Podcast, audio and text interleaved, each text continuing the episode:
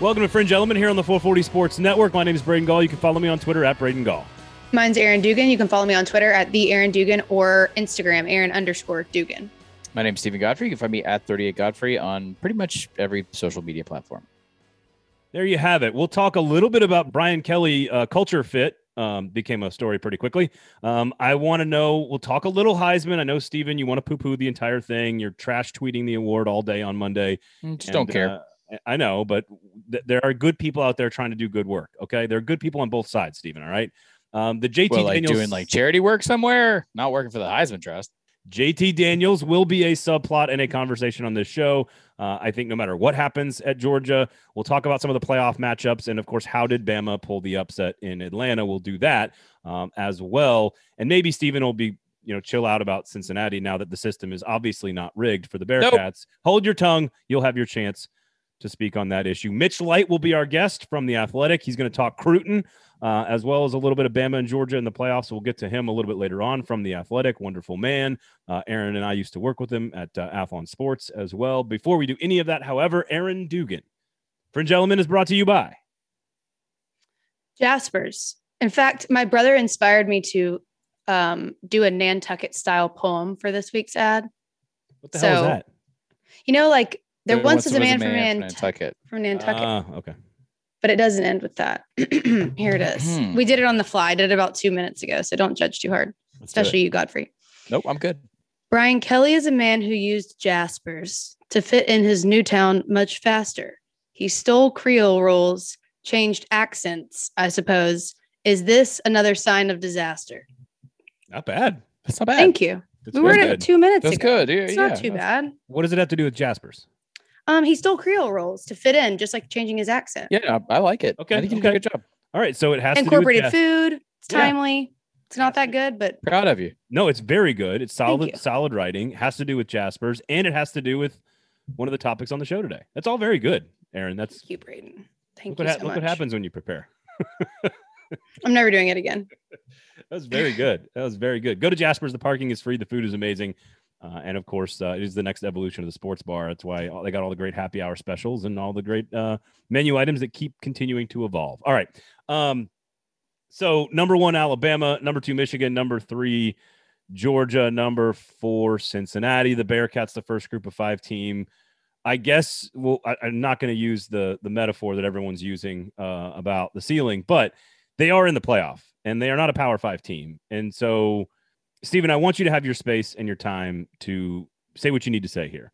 I Mhm. want to make, I want to bring up one point about the point spread and about the outcome of the game potentially. Just because the point spread is 13 and a half or 14 points, and just because hypothetically Alabama could win easily, let's say if that happens, I'm not rooting for it, by the way. If that happens, I don't want to hear that's why Cincinnati shouldn't have gotten in. These are mutually exclusive things. You can be worthy of getting in and also get your ass kicked. I just want to make sure I put that out there on the front end so that people aren't thinking, oh, this is why you shouldn't have put him in. I don't want to hear any of that crap because I don't think those things are related. Is that a fair point? Well, I don't know of any program you could put in at the four right now that you wouldn't have that reaction about. The idea that there's an entire group of people or media or just whatever fans that think that it should be, I don't know, Baylor or Notre Dame. I mean, this w- would you then turn around and not favor Alabama by as many points or close to it? So it doesn't, you know, that argument doesn't really hold any validity to me because it is Alabama. I think the fact that Cincinnati's the four seed is is disappointing. Um, but you know, explain, explain explain that to me on an SEC show. Uh, they because the entire committee worked to avoid the championship game that we just saw, just rematching it. That's it. That's the whole. You you That- think that- that, that's it. Cincinnati's resume and or more deserving or better by the eye test pick a metric. Well, seeds are totally arbitrary. The seeds have always been arbitrary. You can go back and see conflicting logic throughout the seed pairings, especially when you get away from one. You talk about two and three and four since they've been doing this. You know, some years it's one one area of emphasis, some years it's another. It's always been bespoke for them to try and align matchups for television reasons. This is no different. I think Cincinnati, like if if if they would have excluded Cincinnati, which they hadn't, it would have obviously been like a capital crime level. You know, that one I think would have actually drawn the interest of outside parties, like as in Congress, uh, because you're getting into antitrust law. The movement of Cincinnati to the four prevents a one four matchup that we just saw. That's why they did it. That, see Putting- that, but what? Okay, hang on. Georgia is an absolutely awful team against the best opponent they'd seen all year. Absolutely terrible. you think that you think Cincinnati? Forget all the arbitrary movements in various years and all the stuff you just said. Mhm. Take that. To, use your brain. You're telling me you think Cincinnati's a better football team than than Georgia? What happened the last time they played each other? Uh, without Lost any by with, in the Peach Bowl. without any Wow. of their be- without any of their best players different. without any of their best players on both sides. I might add. Vastly different team, huh? What, what does that have to are- do with this year? It has zero to do with this year. I'm Also, telling you right now, none of the best players played for either team. there's there is no gulf. There's barely a delta between Georgia and Cincinnati. I'm just telling you right now. They they moved the game specifically Georgia should be the avoid. two. Georgia should be the two seed. Georgia should be the four seed if they should be in at all.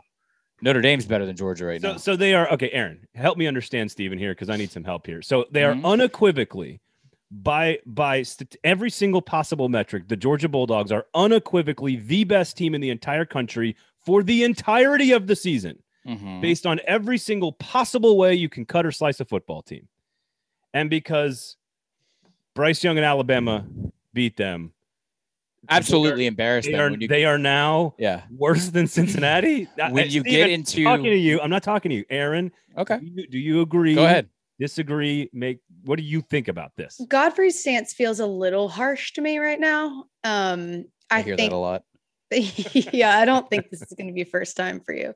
Um, th- the matchup against Alabama is not what I was expecting, although I never discredit what Alabama may or may not be able to do, especially once Nick Saban has, you know, once he's played you that one time that year and he he has his own notes on you, not just watching film from other teams. I mean, you can't put much past him. Um, I, I think saying that Georgia, if they should be in at all, is is not fair. I mean, I, I don't know how how that would be fair. What Braden said statistically, and then, I mean, this has been the only only sign of that all season. well i think because we saw a sign of it when we did is very telling and Timing and- is bad. I well that's i'm using the committee's words. The committee has told the committee has literally told us before lose early don't lose late. They basically lost in what amounts to be a playoff semifinal game in in our current sport all right? Now what i want you to do just as a thought exercise if you think i'm crazy i want you to write down the three or four things that made georgia the best team in the country all year. Just you don't have to do it right now. Just think about it in your head right? Defense front seven stifling amount of points allowed right? Ability to control game all right? Go through it did they do any of that at any point against Alabama, against a team that Derek Mason's Auburn defense absolutely destroyed. Destroyed. An offensive line that could not sustain a scoring drive until the last, what, 90 seconds against a terrible Auburn team by comparison. I'm just asking. I I think you have. What about I think you have a- championship I think caliber did you see against with Georgia on Saturday? That's not the committee's job. Is to not evaluate. That's literally game. their job. No, their job is not to evaluate one game. I think you have an axe to grind, and I think you are. There's being no outla- axe. I'm, I'm saying so now outlandish. what's so what's no, no, the no, best- hang on, hang on, hang on. best thing that Michigan beat has? no, hang on. Michigan beat Rutgers by seven. They beat a bad, mediocre Nebraska team by three. Like Mm-hmm. I can go down everyone's resume and say, look where they struggled, look where they struggled, look where they struggled. Cincinnati beat lost to Michigan State. seven. Michigan, right? Exactly. I can say Cincinnati struggled here, here, here. Oh, they here, dicked here. around against Murray State. I can say all these things about all these different teams. The point Yeah. is, you your job as a committee, clean it, clean out it all, and make it as simple as possible. Because I again, I did not want to spend the first twenty minutes of this arguing about This where- idea that Georgia should automatically be in and Notre Dame shouldn't be is just our conditioned bias. It's what this. It's what How- the how product can the you last say they that won in such a dominating fashion all year. I know what you're That's so saying because ridiculous. we have to watch this again, and they just you know got their ass kicked by Alabama. But Alabama also almost lost to Florida. Georgia absolutely destroyed Florida. Georgia shut people out 67 to nothing. I mean, over the course of the entire season. It- it- I mean, Notre Dame's know- sole losses against two. none none of us Cincinnati playoff team. none of us gave Georgia a chance last week, and that's our fault. We were wrong. Congratulations to the greatest coach of all time for doing something special. You mean none of us gave Bama a chance last week? Sorry, yeah, sorry. that's Yeah, what I meant. okay, yeah, yeah, yeah. the sorry, rat sorry. poison was delicious. Yes, God, they, they what a- enjoyed it. He Maybe said yummy, by the way, and soundbite. I It- it never- just. I was want to very hide under a awkward. bed. Did you ever think. Saban was going to say the word yummy? Yeah, no, it just it, it is it is unnerving to hear I hated that. that. Hated that. It is full grandpa mode. Like it's how he talks to his ki- like his grandkids, and it really d- it's Just yeah, with you guys. scares yes. me. It makes your skin your skin crawl. But but but again, the the I don't even know what I was talking about. we are We're all talking about quality of I, I'm I am now The- the- completely bought in after a week and looking at George and going, oh, oh, oh, okay. Absolutely.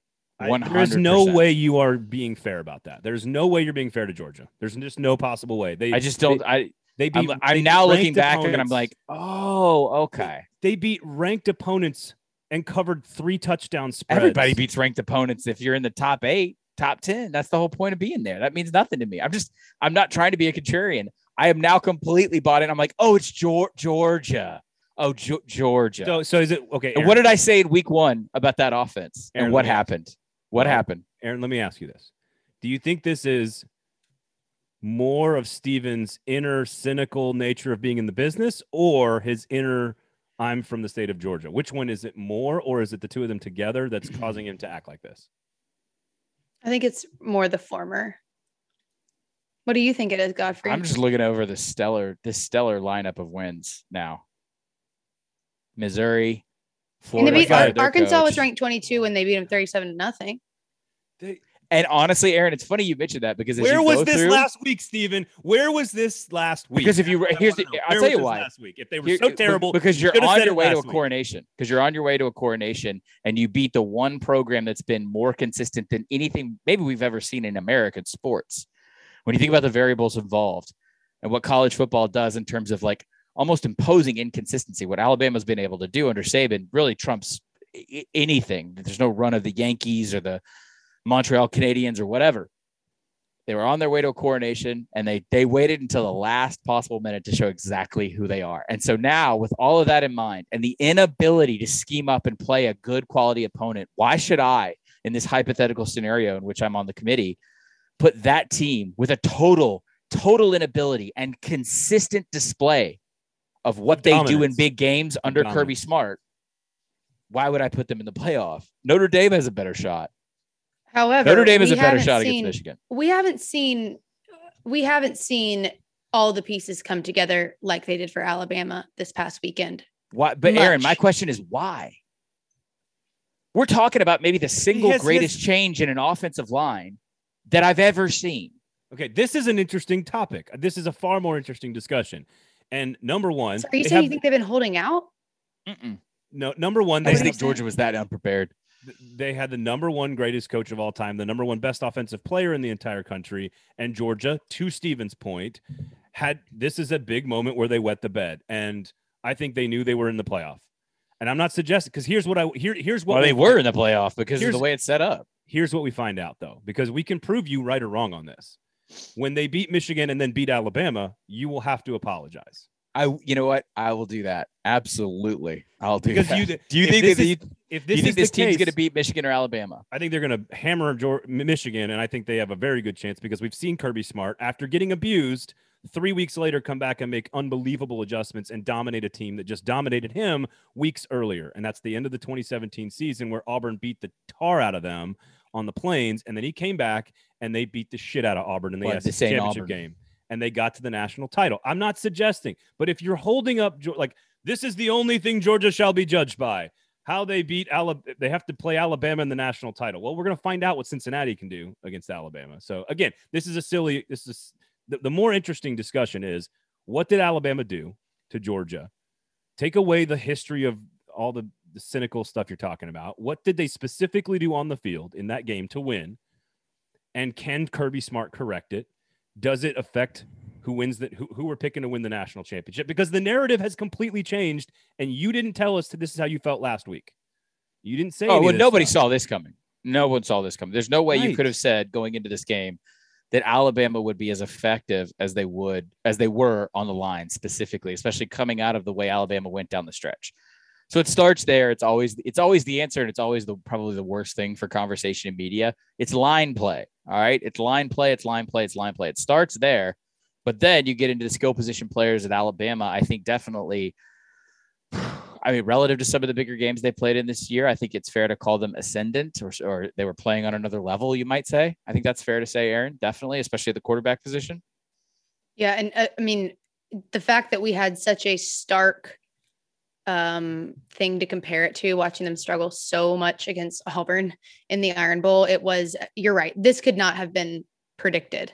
Um, yeah. Things just clicked. And it wasn't just the line, it was, um, it was a lot that but just everything just i think that needed to click and that was the biggest thing just kind of did and what do we think that nick saban uh, what do we think changed about like if we're thinking practice what do we think happened different between auburn and georgia that's what i can't really wrap my mind around is how, how what a stark difference it was and what are they doing at practice to change that so maybe all week everyone said very boastfully and beating their chest about it oh, they're 2011 Alabama, they're 2011 Alabama. Maybe just Alabama went, oh, they're 2011 Alabama. We know what that is. We invented it. We're always going to be better at it than they are. You're talking about Georgia was saying that all year. Like we're 2011. No, no, no, no. Everyone was saying that about Georgia all year. That, yes, about Georgia was 2011 Georgia, yes. Alabama. And I one thing I have been saying all year. Hey guys, Aren't you a little bit worried about how reductive this offense is? Okay. Hey guys, aren't you a little bit worried about the fact they're not asking the quarterback to do much of a damn thing, right? Because they don't have to. Oh, I got on here after Jordan Davis was running and blocking and doing all this goal line stuff, and they're triple blocking guys for QB sneaks and going, oh, well, maybe they just want to be big, dumb, and reductive. Bottom line is you don't win a national title that way because you run into a team that has the athleticism and the talent that you do in the trenches, but also has the ability to out scheme you in modern football. This is what Alabama learned almost a decade ago now. Yeah, that now that I have eight years, well, about eight years ago, to, I would say to, seven or eight years ago. To Aaron's point, like what actually happened? No, number one, I don't think there's many like the way you beat Georgia, and this is why Michigan, I don't believe, is going to win the game because you cannot, you have to attack Georgia in space. And Alabama has two unique creatures that can do that, and that is Bryce Young and Jameson Williams. What do you also, do against Ohio State? They also don't, those guys are great. And I would actually argue Ohio State's better than Cincinnati and belongs at four, but that's not what you want to hear. I, I, that's not what you want to hear. So I also don't. I thought we were punishing people for losing football games. I thought that was I'm the fine. whole point Dude, of a postseason. I'm, I'm, totally fine with Ohio State being out. I have no problem with it. I'm i would hope so. They got embarrassed. I'm not making that argument, but if you told me that Ohio State and Cincinnati were playing right now on a neutral field for a national title, I would put everything I own on Ohio State. But so let's just do 32 teams. Let's just have the Super League. Uh, I, let's do move it. on from that. I'm not. I agree with what you're saying. One of the best matchups I have been campaigning for all season was Georgia's defense against Ohio State's offense because yes. of that exact thing, because of what you're talking about. At, great athlete at quarterback, great arm, unparalleled arm with elite athletes in space and a good scheme. That that is what that's really hard to beat no matter who you are. So we also had that conversation before the Michigan Ohio State game, and I would now challenge you to find the ways in which you couldn't answer Georgia by doing the things that you you can find the answers to Georgia in the way that Michigan worked against Ohio State. I, I don't disagree with that. I don't disagree with that. I don't I, I don't know if that game plan works on on from from an entire roster standpoint. It, maybe it's possible. May, maybe Harbaugh just totally out, outworks and out schemes Kirby Smart. Certainly, it wouldn't be the first time it's happened to Georgia. Um, I don't necessarily dis- disagree with all of that, but the the JT Daniels through line through all of this is is fascinating to me because whether Kirby Smart plays him or not, it doesn't matter. It's going to be a big story, and I, I have a hard time, and Mitch Light will say this a little bit later on in the show. I have a hard time believing that if they thought JT Daniels was better, that they wouldn't play him. Like I, I have a hard time believing that if a football coach thought, I would have a hard time believing that with Alabama. I would. I don't have a hard time believing it with as reductive, conservative, and just sort of uh, the amount of inertia that I've seen in Kirby Smart's management of an offense all the way back to the Justin Fields problems. Like this is this is his mo now. This, so this is, is all on is. Kirby. This entire thing is on Kirby. Well, they have the athletes. I think rivals or two four seven or whoever you want to check. Like they have the ath- the athletes. They have the offensive coordinators. I know the coaches. Like I've interviewed those coaches, all the guys that are in there doing offensive game plan. This reminds me a lot of when Josh Gattis got to Ann Arbor right about the time like Shea Patterson was there, and it was like, well, this this isn't right. This doesn't, this is not what they've hired Josh Gattis to do. And then over time, Harbaugh relented. And one of the reasons that we're talking about Michigan in the playoff at all is because they let their offense modernize and they changed the way that they did stuff fundamentally. Kirby has not done that. Look, why do they call it 2011 Alabama? Why do they call it that? Because they don't do it anymore. Well, why don't they do it anymore? So I'm asking. So- Because so- it doesn't work anymore. Well, jo- Josh Gattis also had like never met Jim Harbaugh when he took that job, which is fascinating. But I'm with you on the evolution, the evolutionary part of this and the importance of that. I will also say before we move on, well, go ahead, Braden. no, no, Um, there is something to be said. There is a sweet balance you have to strike between losing confidence by losing to or almost losing to teams, or what Alabama had, which was being forced to pull out every stop they had multiple times this season and being really questioned and challenged. I think that fell in their favor at this point in the season against Georgia, a team who hasn't had to use uh, hasn't faced the adversity Alabama's faced, hasn't faced the criticism from the media, and has a lot to lose. Where Alabama, for once, has honestly everything to gain, which the where how these things stacked up. So I, I think that Alabama really having to absolutely pull out everything they had long before this Georgia matchup uh, fell in their favor. I can be on I board mean, with I- that. I could buy. Why, yeah, why I- I is could Michigan? parts of that. Tell me why Michigan is more evolved right now than Georgia on offense. Because I don't. I mean, they're they're running the ball 52 times a game. I know it's creative, and I know there's some innovative stuff there with like you know, hey, we're going to toss it to Edwards or whatever. But The like, best thing that could happen for Georgia is that if Michigan tries to run the ball 52 times. But tell me what. I, I, give me something specific about Michigan's offense that is quote unquote evolved. That Georgia's offense, who by the way was third in the nation in yards per play, and like all this stuff, like all this efficiency Mhm. metrics, and you know Stetson Bennett, all these efficiency metrics. Like what? What is it Well, about the- Michigan's offense? I will say this: quote unquote part, part of the problem with efficiency metrics is when the defense is constantly handing you the fields that Georgia gets, you are bound to be more efficient by comparison. All right, that's. I'm not saying we shouldn't look at advanced stats. I'm in favor of advanced stats, but I am saying that this, these are how you hide the lies. And no, I don't think it. I don't think Georgia. I think Georgia's offense is probably in the worst possible place because one of the things you said, Braden, you talked about. You know, I, I don't trust Kirby Smart's evaluation of like flipping a quarterback mid game the way that we famously saw Saban do it with Hurts and and Tua.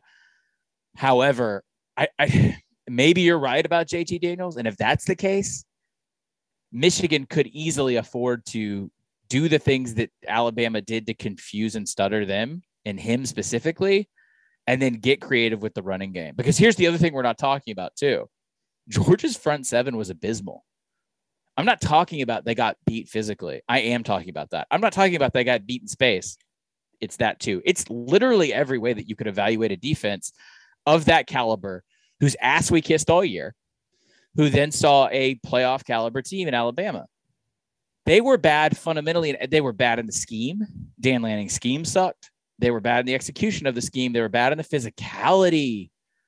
I thought these were the these were the murderers. Well, which is which is why I like them to to bounce back, frankly, because they're going to spend a, a, a month hearing that. Um, but I, here's the difference with Michigan. To spin the conversation forward quickly here, so we can have sort of some quick thoughts on the playoff. I I think that Michigan absolutely has the dudes on defense to completely mess up Georgia. No, Yes. no, que- no question about that. I, I think Ojabo and Hutchinson, I, I think those guys can absolutely do that. I I do not think Cade McNamara and whoever have have the ability to do what Bryce Young. I think Bryce Young and Williams are just that special. That's it. I just don't think you can. That Nick Saban's not coaching, Bryce Young's not playing quarterback, and Jameson Williams is not catching passes for Michigan. I don't think they've got the same offensive personnel that Alabama does to do what they did to Georgia. That that's that's. I'm not saying Alabama's not going to do it again. Alabama didn't have the personnel coming out of the Iron Bowl to do what they did. They didn't. I don't know. Williams and, didn't. Williams and Young have been pretty good all year. Well, where were they? I mean, where were they down the stretch? Because I'm looking. they I'm they looking, won the game-winning drive.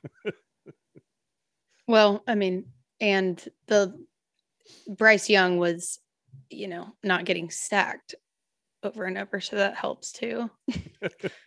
Why wasn't he getting sacked? Like I just look. No, I know- Some I of this know I can't. be- I can't believe. Like Yeah. They were a non-issue. They were embarrassing as a Th- defense. this, this Braden, was that one of my simple sentences? you got it right. I mean, again, I, I we are all in agreement that like this made no sense. It was alarming. It should be extremely concerning. What I don't want to get be, become be guilty of is automatically assuming that it's going to happen again. I can't. I know I can't. I can't go there. Godfrey feels a lot more confident about it. I. We should all be confused by what happened on Saturday, which should make everyone very hesitant to have a strong opinion about what would happen with these two teams again in a national title game. That's Do all I'm you saying. think do you think that if they get back and they see Alabama, that they're going to do much different? I Yes. think you Georgia would. Well, I mean, I think it's possible. Because now you're talking about chess. You're not talking about Jimmy's and Joe's because you know the personnel. You're not talking about anything other than scheme against scheme. And who do who do you trust? Who you I- betting on in that situation? Well, I- again, uh, no, no question. Like, no question there. I, I again, I'll go. Possum to- got their ass bad last I'll week. go- you I'll bet on him one more time against him? I, I'll go. Uh, depends on what the number is. Uh, I'll go. I'll go back to watching not watching a Kirby Smart Georgia. T- the last time I saw a Kirby Smart Georgia team be completely abused along the line of scrimmage defensively was the Auburn game on the road in 2017, and he came back with a different scheme three weeks later and beat the tar out of Auburn. And I'm not suggesting that's Bryce Young or that's Nick Saban. I'm not. I know it's Gus, and I know like I'm not saying that it's apples to apples here. I'm just saying we do have proof that he's been able to change the dynamic of a matchup within a couple of weeks after being physically abused by a football team that's got pretty good athletes. Auburn has You know pretty where- good athletes. Do you know where Josh Gattis was a co-OC before Michigan? Was he at Penn State? He was at Alabama. Just want to throw that out there. In There's something- 2018. I know he was There at Penn State. Is at least one. There is at least something intangible about what happened between Alabama's performance in the Iron Bowl and what we just saw from them on Saturday. So that being said, Headspace definitely has something to do with this. Nick Saban talked about them like delicious rat poisoning, whatever. Georgia's about to experience that a lot. Um, so maybe there is. I don't think Headspace can fix the discrepancy we saw on Saturday, but if some other things fall into place too, I can't I can't be too sure.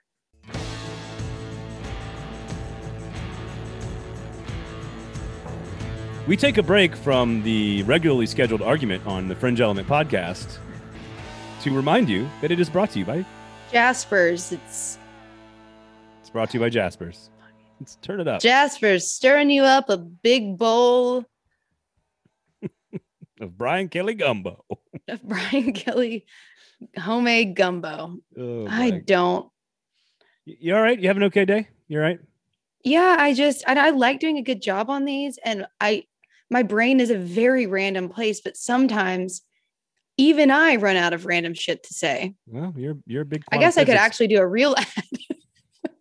Well, that would require us though to like write down a script and actually like read the words to you. But then it's not us just naturally promoting Jaspers the way we love Jaspers because What if we love Jaspers because it's a great place to go hang out. It's the neighborhood bar. It's the next evolution of the bar. It's free parking. It's great food. Uh, they don't make us read a script like a corporate suit would, clearly don't make us do anything? right? Because that, but that would also be antithetical I know, to what which they is- believe in as a sports bar. So I've had a change of heart, and now I'm going to actually just talk about Jaspers in a loving way, unscripted. And Yeah. See, I'm act- okay. Jaspers is located on West End Avenue in the heart of downtown Nashville. It's a beautiful white painted brick building with a nice hexagonal window. Keeping in that area of the front of the restaurant, their grab and go market filled with all sorts of delightful Nashville memorabilia, as well as grab and go snacks and has a and a wide array of different seating and dining experiences ranging from their formal dining room to their hexagonal bar and their um, game room and everything in between um, adorned with loving and generous staff friendly faces a slew of delicious drinks and always the top gourmet menu written and written and created by deb paquette First of all, folks, she did all of that off the top of her head. So very impressive. yay Number two, what I see your brain doing is the voiceover on a bunch of really nice B roll of the restaurant. Like that's what I say. That's what I see you talking over. Maybe I should give them that for Christmas. I'll just go film them a little do B-roll video of the restaurant and voice over it and be like, sorry for everything. I, I don't think they would hate that idea. I don't think they would either. Um, that was wonderful. That was quite nice. And um, you know, if we were your average show, and and you know Jasper's was an average bar, then they would settle for just sort of like a standard you know, read about the restaurant and say nice things because, but they're not, and we're not. So we do it ironically. they let us do whatever we want. but that's what makes them cool because they're irreverent. They really are cool. That's what makes them great. And that's why you should go to Jasper's. So, the, not just because the food and the happy hours and oh by the way gift cards for christmas a hundred dollar gift card for eighty dollars you get a twenty dollar gift card for yourself it's like you give them 80 bucks and they give you 40 and then you give 100 to somebody else and it's all quite nice it's they, they do so many great things for the national community and I hate when you try to do math. I, I, I that was perfect math i'm not a big quantum physics guy though so I, I, I but i can do pemdas all right don't mess with my pemdas Does I can't. p stands for parentheses That's What does E stand for? uh equals You're an idiot. It's exponent. i know thank, thank, thank you you didn't know. You did not know. go pemdas do it Parentheses, exponent, multiplication, division, addition, subtraction. there you go go to jasper's everybody And go to Vanderbilt. I don't think they teach PEMDAS at Vanderbilt. no, we skipped that part. yeah, you just go right to the quantum physics part. Uh, go to Jasper's, Right to everybody. all It's of a, it. it's a great place to go.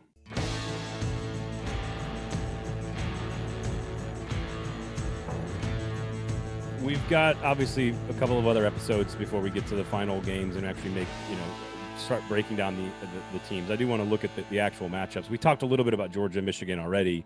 Um, I just don't think Michigan has the the, the the pieces, the personnel to capitalize the way Alabama did on Georgia. Uh, What's interesting is Cincinnati actually has some unique personnel, especially at corner in particular. That they've got an NFL corner that could lock up Jameson Williams.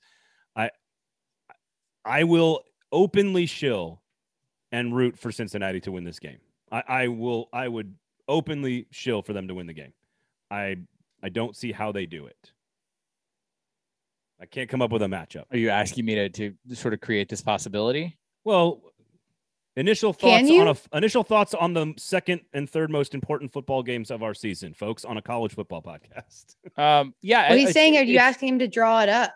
It's definitely possible. I mean, I, th- I think it's it, it's it has to be the thing that you're telling me that Georgia's going to do positively. Alabama has to do negatively.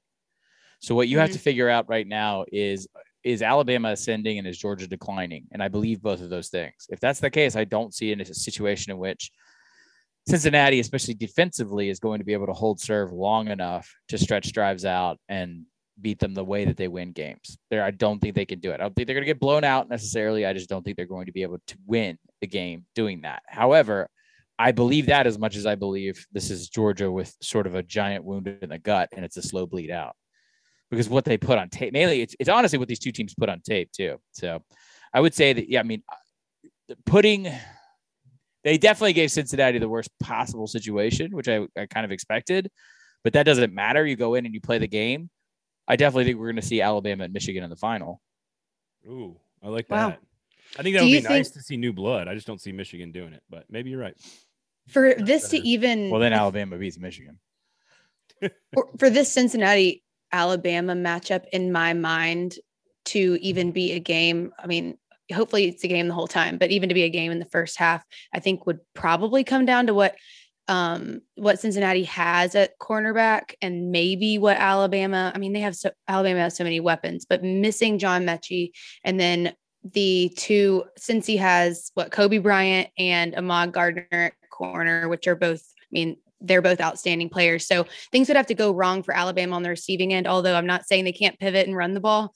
And then things would have to go really right for Cincinnati on defense for it to even, in my mind, to be close at the end of the first half. And and have a really I, I agree with everything that Aaron just said, and have a really clean game on offense for yes, Cincinnati as you well. can't turn the not- ball over. You have Right. no opportunity for which is not I a agree. given. Which is not a given. So I, I do, I do love uh, Jerome Ford. He's been exceptional all season. Of course, former Alabama player. Um, but he and Ridder have to be, to your point, they have to be near perfect on, on offense. And they, those two guys are super talented, man. Um, they're super talented. I just think, and this will transition us quickly, I guess, into um, I a conversation about a word I know you don't care about, but I, I do think Will Anderson's the best football player in America. so that is what Jerome Ford and, and Desmond Ridder are going to have to deal with. Um, Yeah. when when it comes to the matchup, is there anything I could do or say, Stephen, that would have you sit up in your chair and and and maybe soften your heart and soul a little bit and just No. say, "Oh, I'm glad to hear that some voters are out there trying to do the right thing with an No, award that it- matters a all- lot to me." no, this matters just a silly. lot to me. It's So- all marketing nonsense, and it's people getting paid and getting their bonuses for hitting like marketing goals. I heard Dan Wetzel say all this on the radio this morning. I was like, "Oh man, I got to text him. It's been a while." Dan Dan is Wait, wait, also wait. Who- What, who are you- what are you talking about? I don't get paid extra to talk about the Heisman. not you. I'm talking about people in the industry to promote these things. There's a whole sub economy of of like bonuses attached to names that get award recognition and all that stuff. Not us in the for media, the for the media. the other people in the industry. No, all of the people in the college football industry. like This is like, a cottage. This is a literal cottage industry. like Jim meaning Harbaugh's that it lists- is all going to charity or whatever. You're saying like bonus bonus. No, I'm not talking about coach bonuses going to charity. I'm talking about people who work in marketing making money and the events that are held. Like it's just it's fine. Ah, Just do it on your own time. Get a coach to vote. I don't need to do that. I think it compromises integrity. I also think it's a farce to evaluate the best player in college football by our dumbasses. I don't understand it. I don't like. I, That's I don't. just- it's just- not a that's just hurt- personal thing. I've just always just looked at it and. I'm like, this is dumb. Like, and also the, hurting the, Braden's feelings. the answer that they hurt. arrive at year in and year out which is is also my job. sorry, Aaron. Yeah, you're stealing Aaron's job. I'm We'll just pick sorry, days on the calendar. We'll pick days on the calendar. I Uh, just so so like again. Let, let me be like. how are you gonna do that whole Will Anderson thing, and then you're like, oh no, but it's great. Let, let me be let me be the 11 year old then and say, look, I think it's a it's something that meant a lot to me, has always meant a lot to me. I feel completely qualified to evaluate football talent on when it says who do I think was the most outstanding player. Do I think that voters can be better and should be better and need to work harder? 100%. I'm okay with like some of what you're saying here. I just think that some of sports is still enjoyment and entertainment and No doubt. great players. I had two defensive. I can't tell you who I put on my ballot, but I had two defensive players. at Why one- at are they gonna kick your door in? What? Why? Why can't you tell us?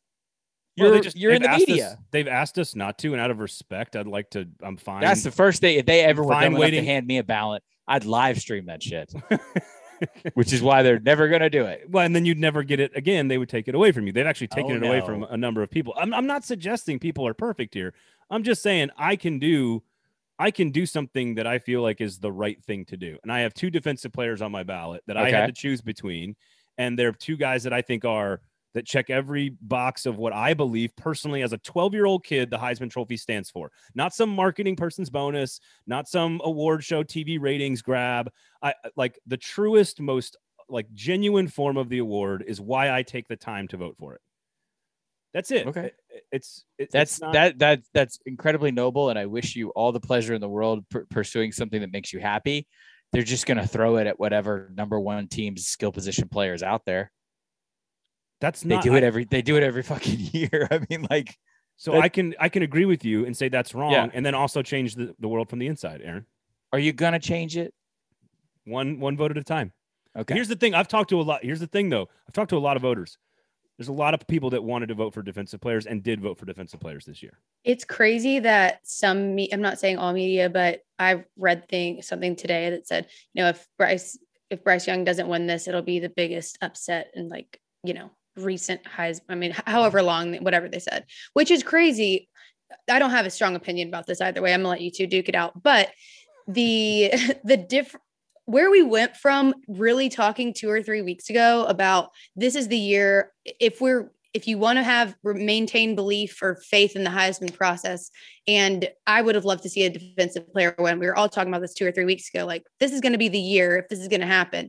And then two weeks later, we're at the point where a lot of mainstream media is saying if Bryce Young doesn't win this, it'll be the biggest upset in Well, whatever modern. right. I'm like, how do we go from this to I'll this? tell you why. I get it No, because Aaron- I've Aaron, seen you him have play. To, you, you have to also separate like upset meaning Vegas odds upset versus the right thing to True. do upset. Those are two True. different things.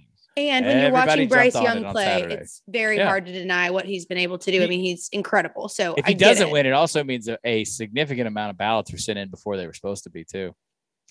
That's a good Now, point. now that So- again, I would, I would, I would. that's remove- interesting and a good if- point. If I were in charge, I would remove your vote if you voted before the final games. If Why Bryce do they, Young, why do if they Bryce let Young you vote early? I've always wondered that. That's stupid. Sports writers are dumb and lazy.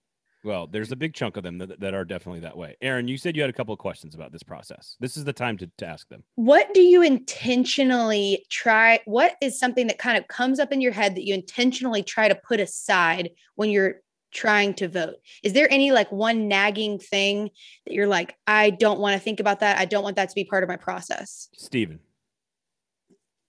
He, he's the thing I try to put to, to the side. Oh, I you, to- oh, like I physically take him out of my like because I all I hear is his voice telling me how all these Dumb it is. negative things, and I'm just like, you're like, what's that nagging thing I want to remove from the process? If Bryce Young doesn't win, Stephen.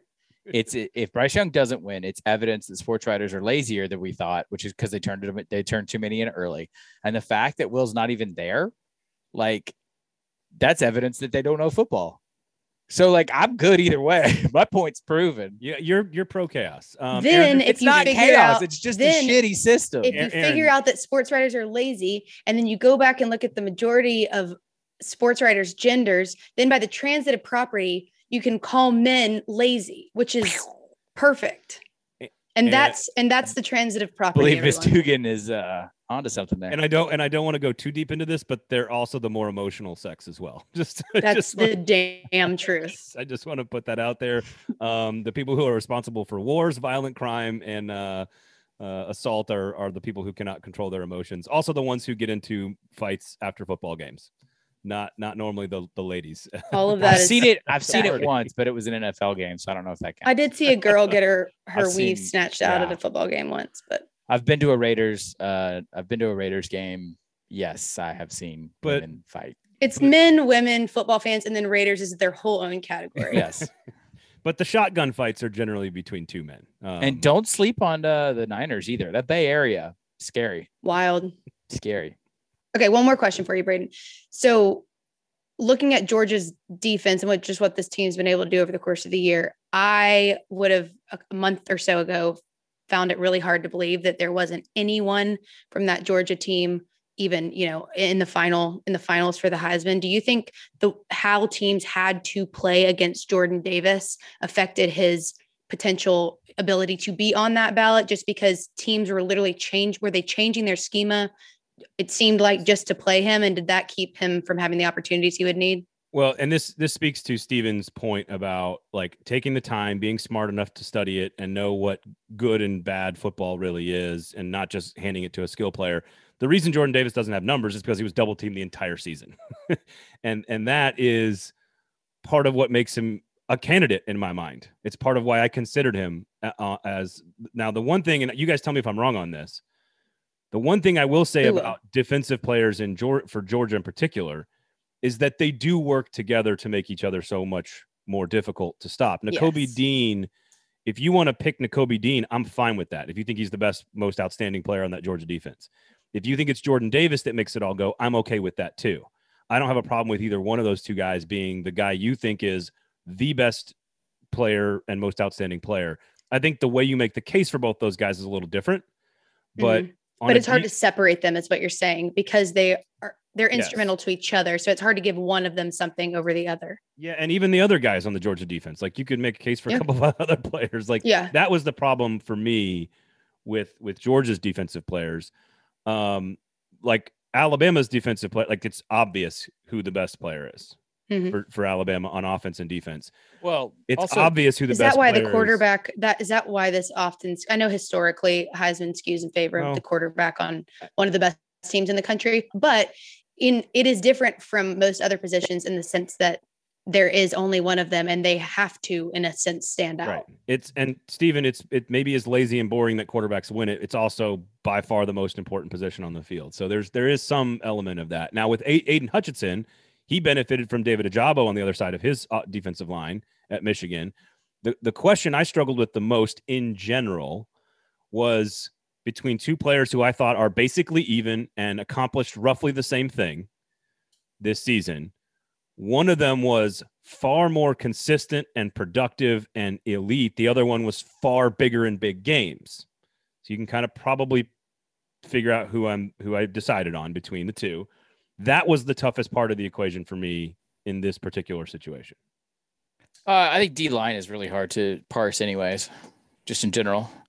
So I Mhm. think if you're talking about awards and national recognition, I mean, the only thing harder to me would be trying to line. individually recognizing a guard or you know a guard play honestly might be the hardest one in the field uh, so i think especially with you know talking about davis like he's double teamed because that's the natural order of of how you scheme in football so right.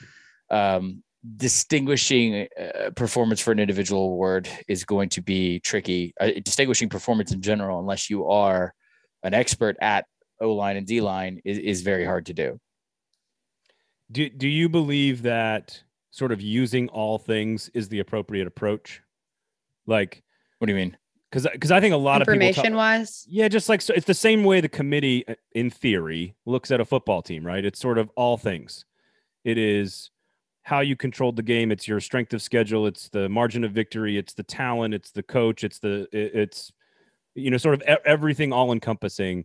I think a lot of people go, oh, the it's always just the best player on the best team that wins the Heisman, and I would argue that's just actually not true at all because otherwise Tim Tebow, Robert Griffin, Lamar Jackson, a lot of these guys never would have won. I think occasionally we have a field where there's not a great candidate and Mark Ingram wins the Heisman. and that is then lazy And then what? And last bad, year, bad voting on on this particular are we doing bad situation. Heisman? Hang on, let me get the list. Yeah, I, Well, on, let me get I- the list. I don't get to vote, but who would you vote for, Aaron? I mean, here's okay. I I, would want have to talk loved to about see- Brian Kelly. I would have loved to see a defensive player win it because I feel like it would be a nice change of pace. There, there are a lot of defensive standouts. They are hard to define. One for like taking them outside of the context of each other. I think that when we look at the Heisman, the a, a player that's able to, in some ways, kind of sort of change the trajectory that this team could have been on, to me speaks very loudly. And Bryce Young did do that. I mean, they wouldn't be where they he's a big part if of why they're even in this position. So when it comes down to one guy potentially changing the trajectory of where a team ends up in the postseason or their record at the end of the year, you know, I think that's pretty telling. But it's a lot of criteria to take into account. Yeah. Troy Smith, Eric about- Crouch, Jason White, Okay, I that's a couple mean, bad. There's Mark. Mark Ingram. God, these are terrible. that that's I, I would probably agree with that list. That's four out of out of twenty five. I mean, last year they gave it to DeVonta Smith just because they had nowhere else to put the damn thing. Well, I I voted for Najee Harris because yeah, I that did get split on Alabama guys last year. because I thought well I thought I thought he's the one he was the engine that drove that offense was and And I then think- all your, and then every other year I haven't mentioned basically is it's just this a a predominant statistical leader slash winner at quarterback. I mean it's so, sometimes Burrow, Kyler, Baker, Lamar, Marcus Mariota, Jameis, Manziel, RG3, Cam Newton. That takes us back a decade. So I it's voted like I voted for Deshaun Watson over a Lamar couple Jackson. behavioral problems in that list. a lot of lot of lot of consternation for something that looks like pretty damn easy to do. Yeah, no, I, I agree, but I also think it's not everybody that's stupid and lazy. I think some people take it very seriously and work very hard to try to do the best job possible. And I, I think that you don't have to poo-poo me, uh, you know, my award on this. Okay, okay. You just Well, I'm not to make- you. I just think the process is so stupid. Um. All right. Congra- anyways, congratulations to Bryce Young. Yeah. Roll Tide. Um, Brian Kelly, real quickly here, and we'll wrap up before we get to Mitch Light. But I, I just the the the the family. Um, the only reason I thought the video was so hilarious because I really didn't think it was as funny as the internet made it out to be. Um, It last- wasn't that it, it wasn't, but what made it so But it funny was- to me was I was our conversation about Brian Kelly sitting in living rooms talking to recruits last week on this show. I thought about and, that. And we talked about that. And how does he make that adjustment from Brian Kelly Notre Dame to Brian Kelly LSU? And it certainly looked like he was trying something out at, a Talks a little slower and makes the A longer. at a pep rally. Um, are we making too much of this, or is Yes. there, or is there some actual It concern with how it's going to translate? I mean, the questions still stand about the cultural ability to walk into living rooms and recruit to LSU as Brian Kelly, right? Um, you know, it's funny. I was I I could definitely tee off on him because I think it's a, I don't understand the hire on its face, and he's going to be at a disadvantage for a while. But he did just, and I mean, like before we started recording, hire Frank Wilson, which I think is a genius move, and and probably the first thing that has been associated with this hire that I've liked is is him hiring Frank Wilson, who, if you don't know, uh, was basically the recruiting coordinator for both Les Miles and for a while has a really good relationship with Ed Orgeron as well. I'm kind of shocked that Scott Woodward let him do it. Um, Frank has Texas, been an assistant. Texas recruiting gangster. Louisiana, New Orleans. and Louisiana, right? Like, no, he- he's from New Orleans. He's basically, I mean, his nickname is the King of New Orleans. wasn't he? he, on, um, uh, wasn't he the UTSA head coach? He was, that was his only, he, so what he did was he was basically in that sort of minority coach glass ceiling situation where he was the ace recruiter, but he could never climb the ladder to get the actual head coaching job. So UTSA took a flyer on him after Coker and then he recruited well. It didn't work out. He went to McNeese to be back in his home state. And now he's kind of going right back to where he started. So Frank is everything about Louisiana that Brian Kelly is not. So it's a good start. It's a very good start. Okay. All right. See, there we go. Should we just end on a positive note, or are there other things we'd like to discuss? I'm good. Georgia sucks. Wow. see, you're doing the thing though that is actually the definition of lazy sports media, which is it's either black or white, it's either right or wrong, it's e- it's some end of the extreme or the other one day, and then the next day it's the other way. Cool. You did you dig up for next week the time that Georgia's been in a crucial situation in a major game with national implications and not been Georgia. And I will Um, wait. the the Rose Bowl against Baker Mayfield. Mm. Um, what happened next week?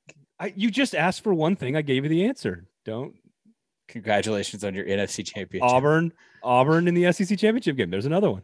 And then what happened? I'm just saying they, they beat Oklahoma. That's what I'm saying. Maybe they're His reversing fortune. gargoyle voice. Yeah, maybe they're reversing fortune by just chewing curb now. That's what I'm saying. It's all it's Ah. all coming back around. It's all Uh-huh. coming back around. Hail to the Listen, victors. Listen, a girl can dream. Um, for when we come back, Stephen, good riddance. Thank you for hanging out with us. When we come when we come back, to go. Mitch Light of the Athletics going to talk a little Cruton when we return right here on Fringe Element.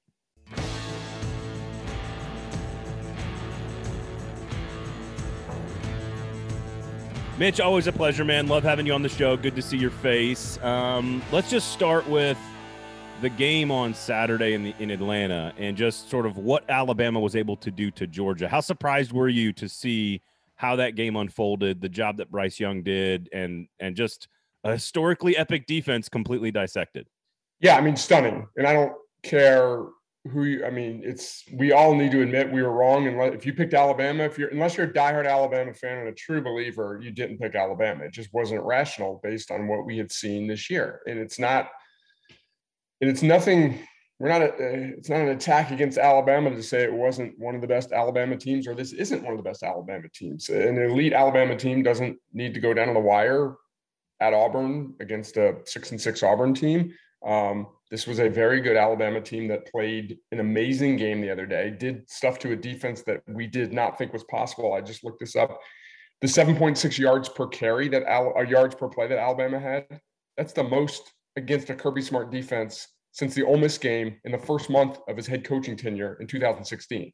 So it's just, it was incredible. Bryce Young was fantastic. And one thing we've learned, and this isn't rocket science or anything, in this new era, the past five or six years, these so-called super teams as Clemson, Ohio State, Alabama, um, and then Georgia, what we've seen they don't have is they take really good rosters. And when you have got that great quarterback who plays a great game, that's what we have. And that, that's what happened. I mean, this was it didn't it's not exclusively Bryce Young was that much better than Stetson Bennett, but that was a big reason for the game. So all the credit to Alabama.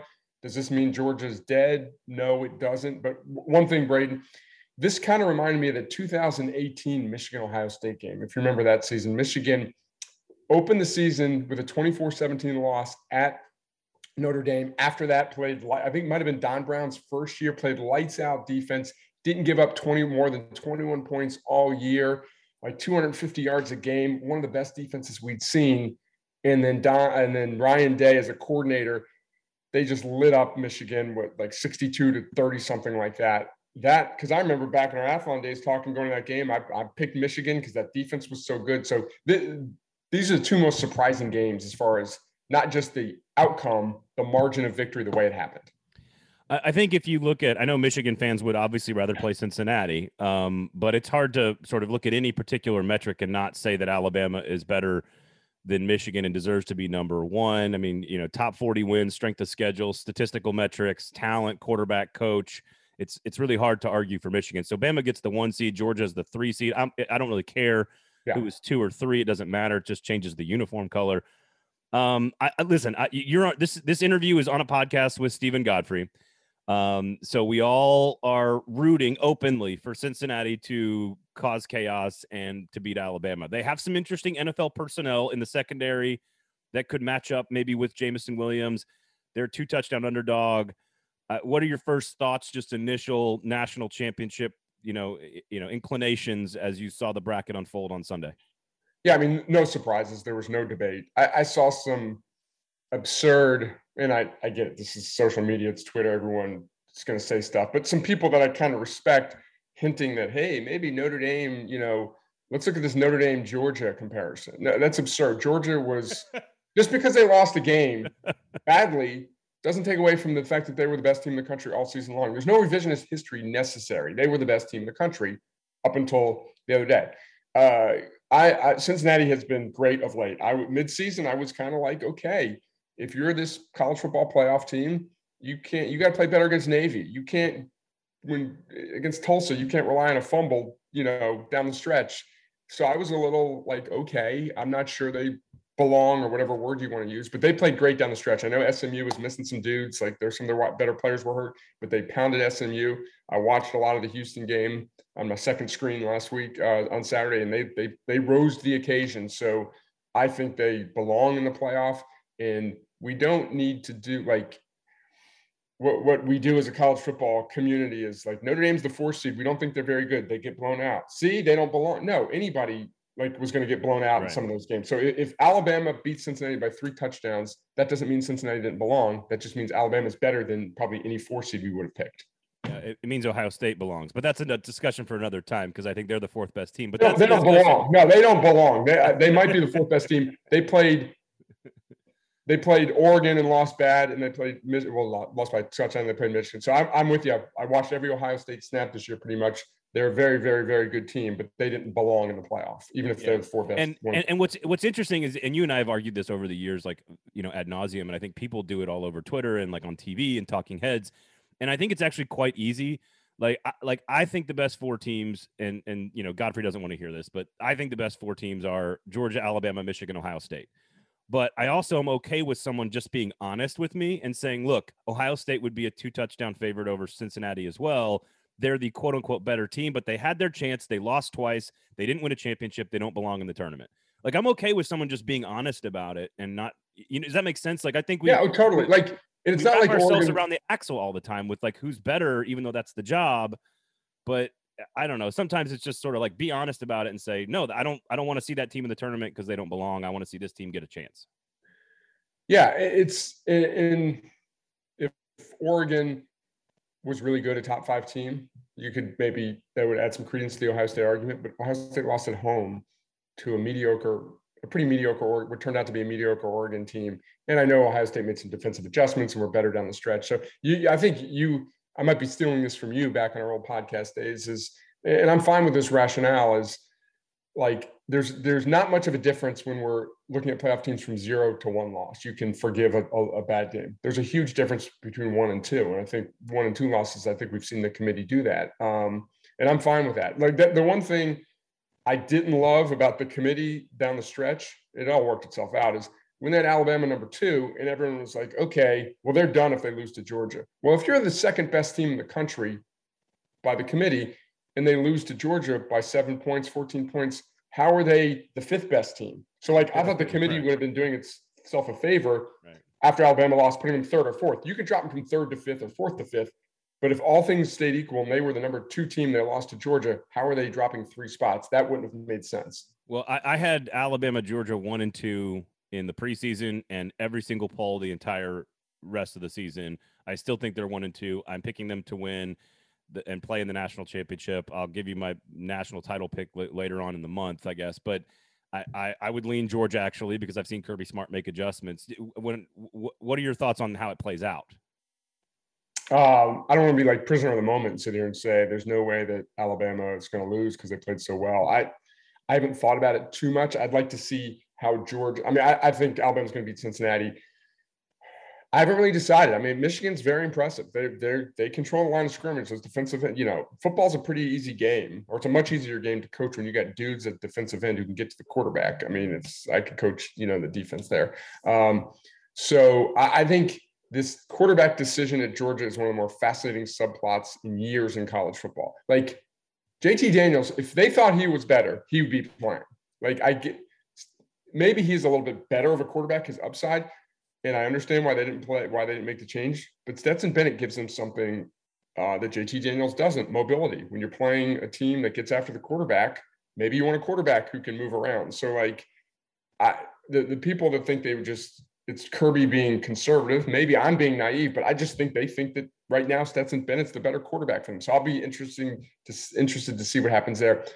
I think my picks would be Alabama and Georgia, but Michigan wouldn't surprise me. And if they play, I you know part of me wants to see a new blood Michigan Alabama would be great, uh, but part of me wants to see a rematch to see how Georgia responds.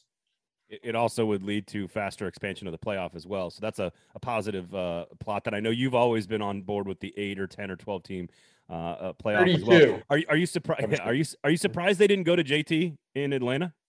A little bit um, because I mean, not not that Kirby should make decisions on what Nick Saban has done, but there's like precedent set for that. Like on that field, the guy across the the, the field from him made a very daring move a couple years ago, and it paid off. And you know, I I do think there's something to be said for just trying something new, a spark. Um, so I, I, I Iowa tried it.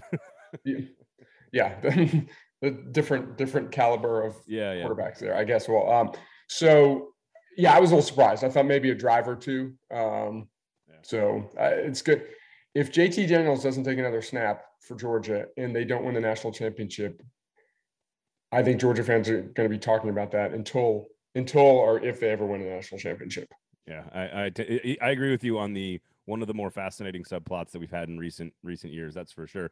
Um, uh, let's talk a little recruiting here before we let you go. And I know uh, as a college football editor, sort of recruiting is is your thing now at the Athletic, which I think is uh, ironic considering our relationship. but um, I, I want I just in general the new coaches. We had sort of a narrative around a couple of the new coaches coming into their jobs, right? We had a narrative around Josh Heupel, really good offense, really sound scheme. It's going to develop those players. Questions about recruiting at Central Florida. That right now, on paper, that's exactly what happened at Tennessee. Really sound offense, good coaching. You know, uh, the sixth best recruiting class in the East. Shane Beamer, uh, I think he's broken a little bit of the mold by getting to six wins, no question there. But clearly, a, you know, rock star recruiter Bryan Harsin, We don't even know if he's going to be employed this time next week.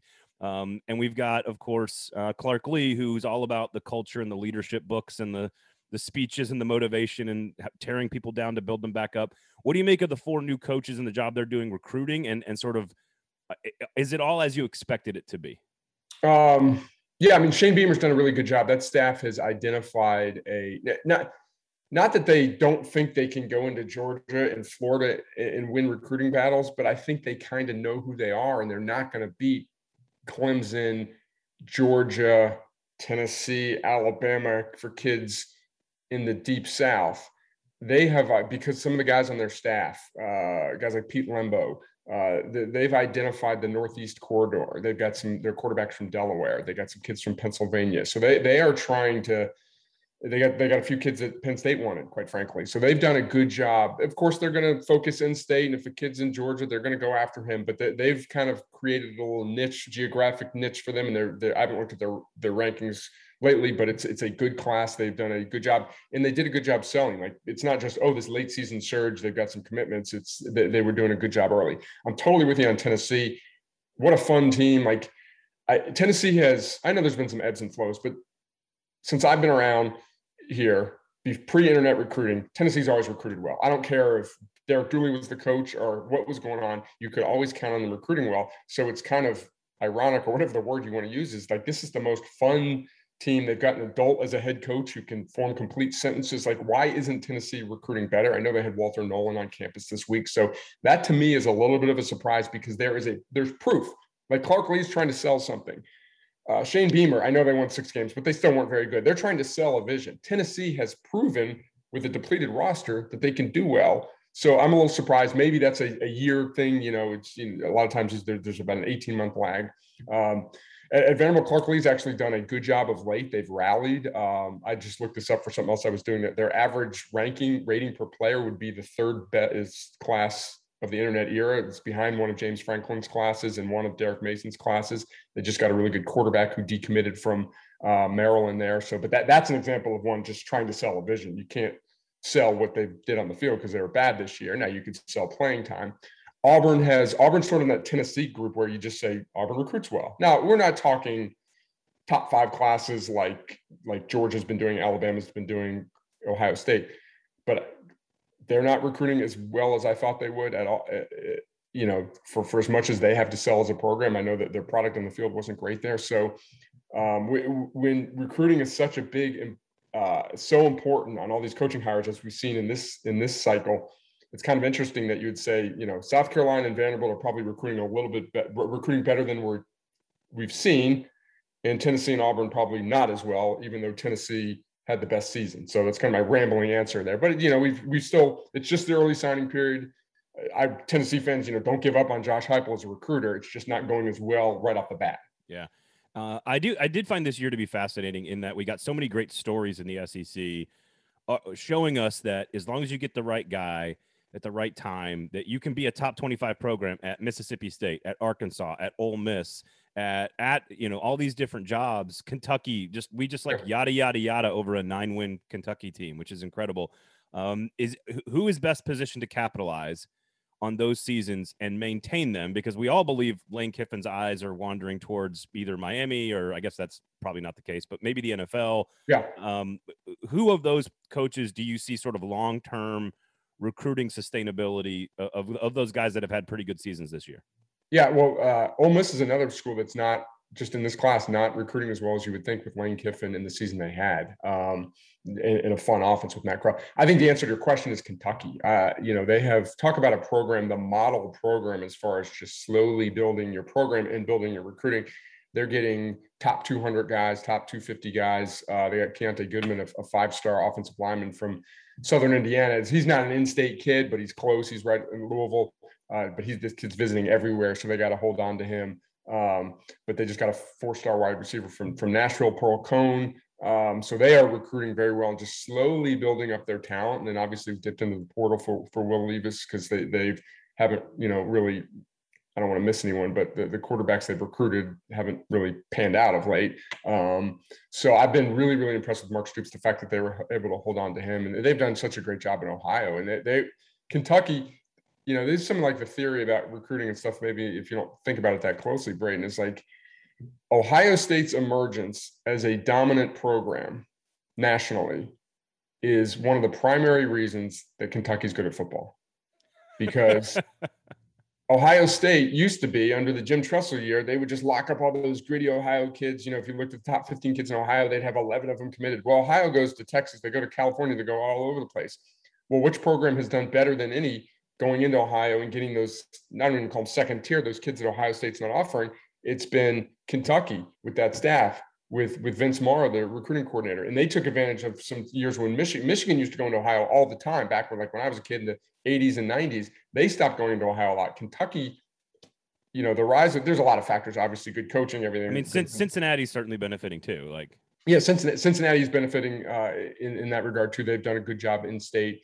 Um, so yeah, it's just it, it's it in. I know I'm bouncing all over the place, but you know where Ohio's been great. Ohio State's been great in Texas. You know which program hasn't been great recently? Texas. Like well, all those wide receivers they're getting, a lot of them are Texas kids yeah, that yeah. don't want to go to Texas. Now Texas A&M's cleaning up, so you go on and on. But it's just it, it's interesting how some of these programs look for weak spots where maybe a national power isn't doing well and go in or maybe where national power is recruiting so well, there's this, the second tier kids are, are what they're building their program on. It's all connected. A big drama. It's just a big drama. Uh, I'll leave you. I'll ask you this this last one and let you go here, Mitch. We appreciate it. Um, Brent Venables is going to have to soon recruit against Nick Saban, Jimbo Fisher, Kirby Smart, Brian Kelly, Billy Napier. You know all these guys we've we've talked about and I guess I could, I could, we can include maybe Kelly in this conversation as well because he's certainly bringing a different culture to Louisiana. Yeah. Um, I, I, don't see it. I see it potentially with Brian Kelly at LSU. I, I don't I don't see the Brent Venables thing transitioning to the SEC and being able to recruit at a level that allows that program to sustain 10, 11 win seasons. I don't see it. Yeah, a couple thoughts. Brian Kelly has the built-in, you know, Louisiana kids that they're just going to get. Like if you were the head coach at LSU, you're going to get X amount of in-state kids there. Oklahoma does not have that at Oklahoma. Now they could call the Metroplex in Dallas their their home area, but with Texas A&M's emergence as a dominant recruiting power, I still think Sark will do fine in recruiting. Um, Lincoln Riley, you know, he's going to come into back into Oklahoma. He's going to come into Texas. Um, the thing that I would, I love Brent Venables' energy and all that. Obviously, his resume is great, but the thing that would concern me, like you're saying, from a recruiting against the SEC standpoint, is Lincoln Riley was able to sell that program based on their sexiness offensively, three Heisman Trophy winning quarterbacks.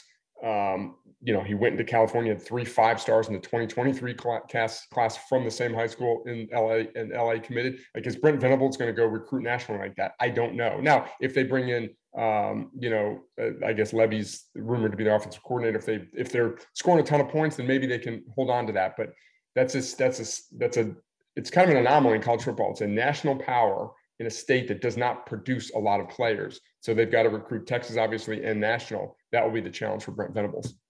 And now the the competition is going to skyrocket. Like you you could recruit the way you did at Oklahoma and get to the playoff. That ain't going to work in, in in the SEC when you've got to beat those other teams and those other coaches for players. Mitch, always a pleasure, man. Have a great holiday season. We will talk soon. We appreciate your time. Thanks for hanging out with us, man. All right, anytime, Braden. See you, bud.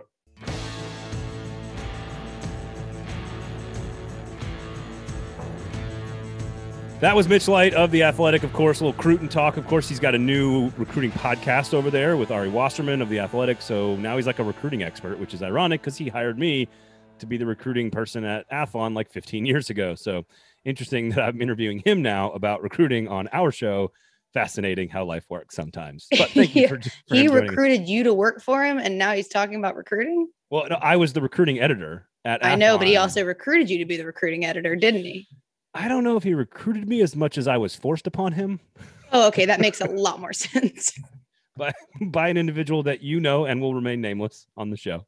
Uh, but I could all, make a guess. For all the people at Athlon that wonder why I'm there 15 years later, it was this guy's fault.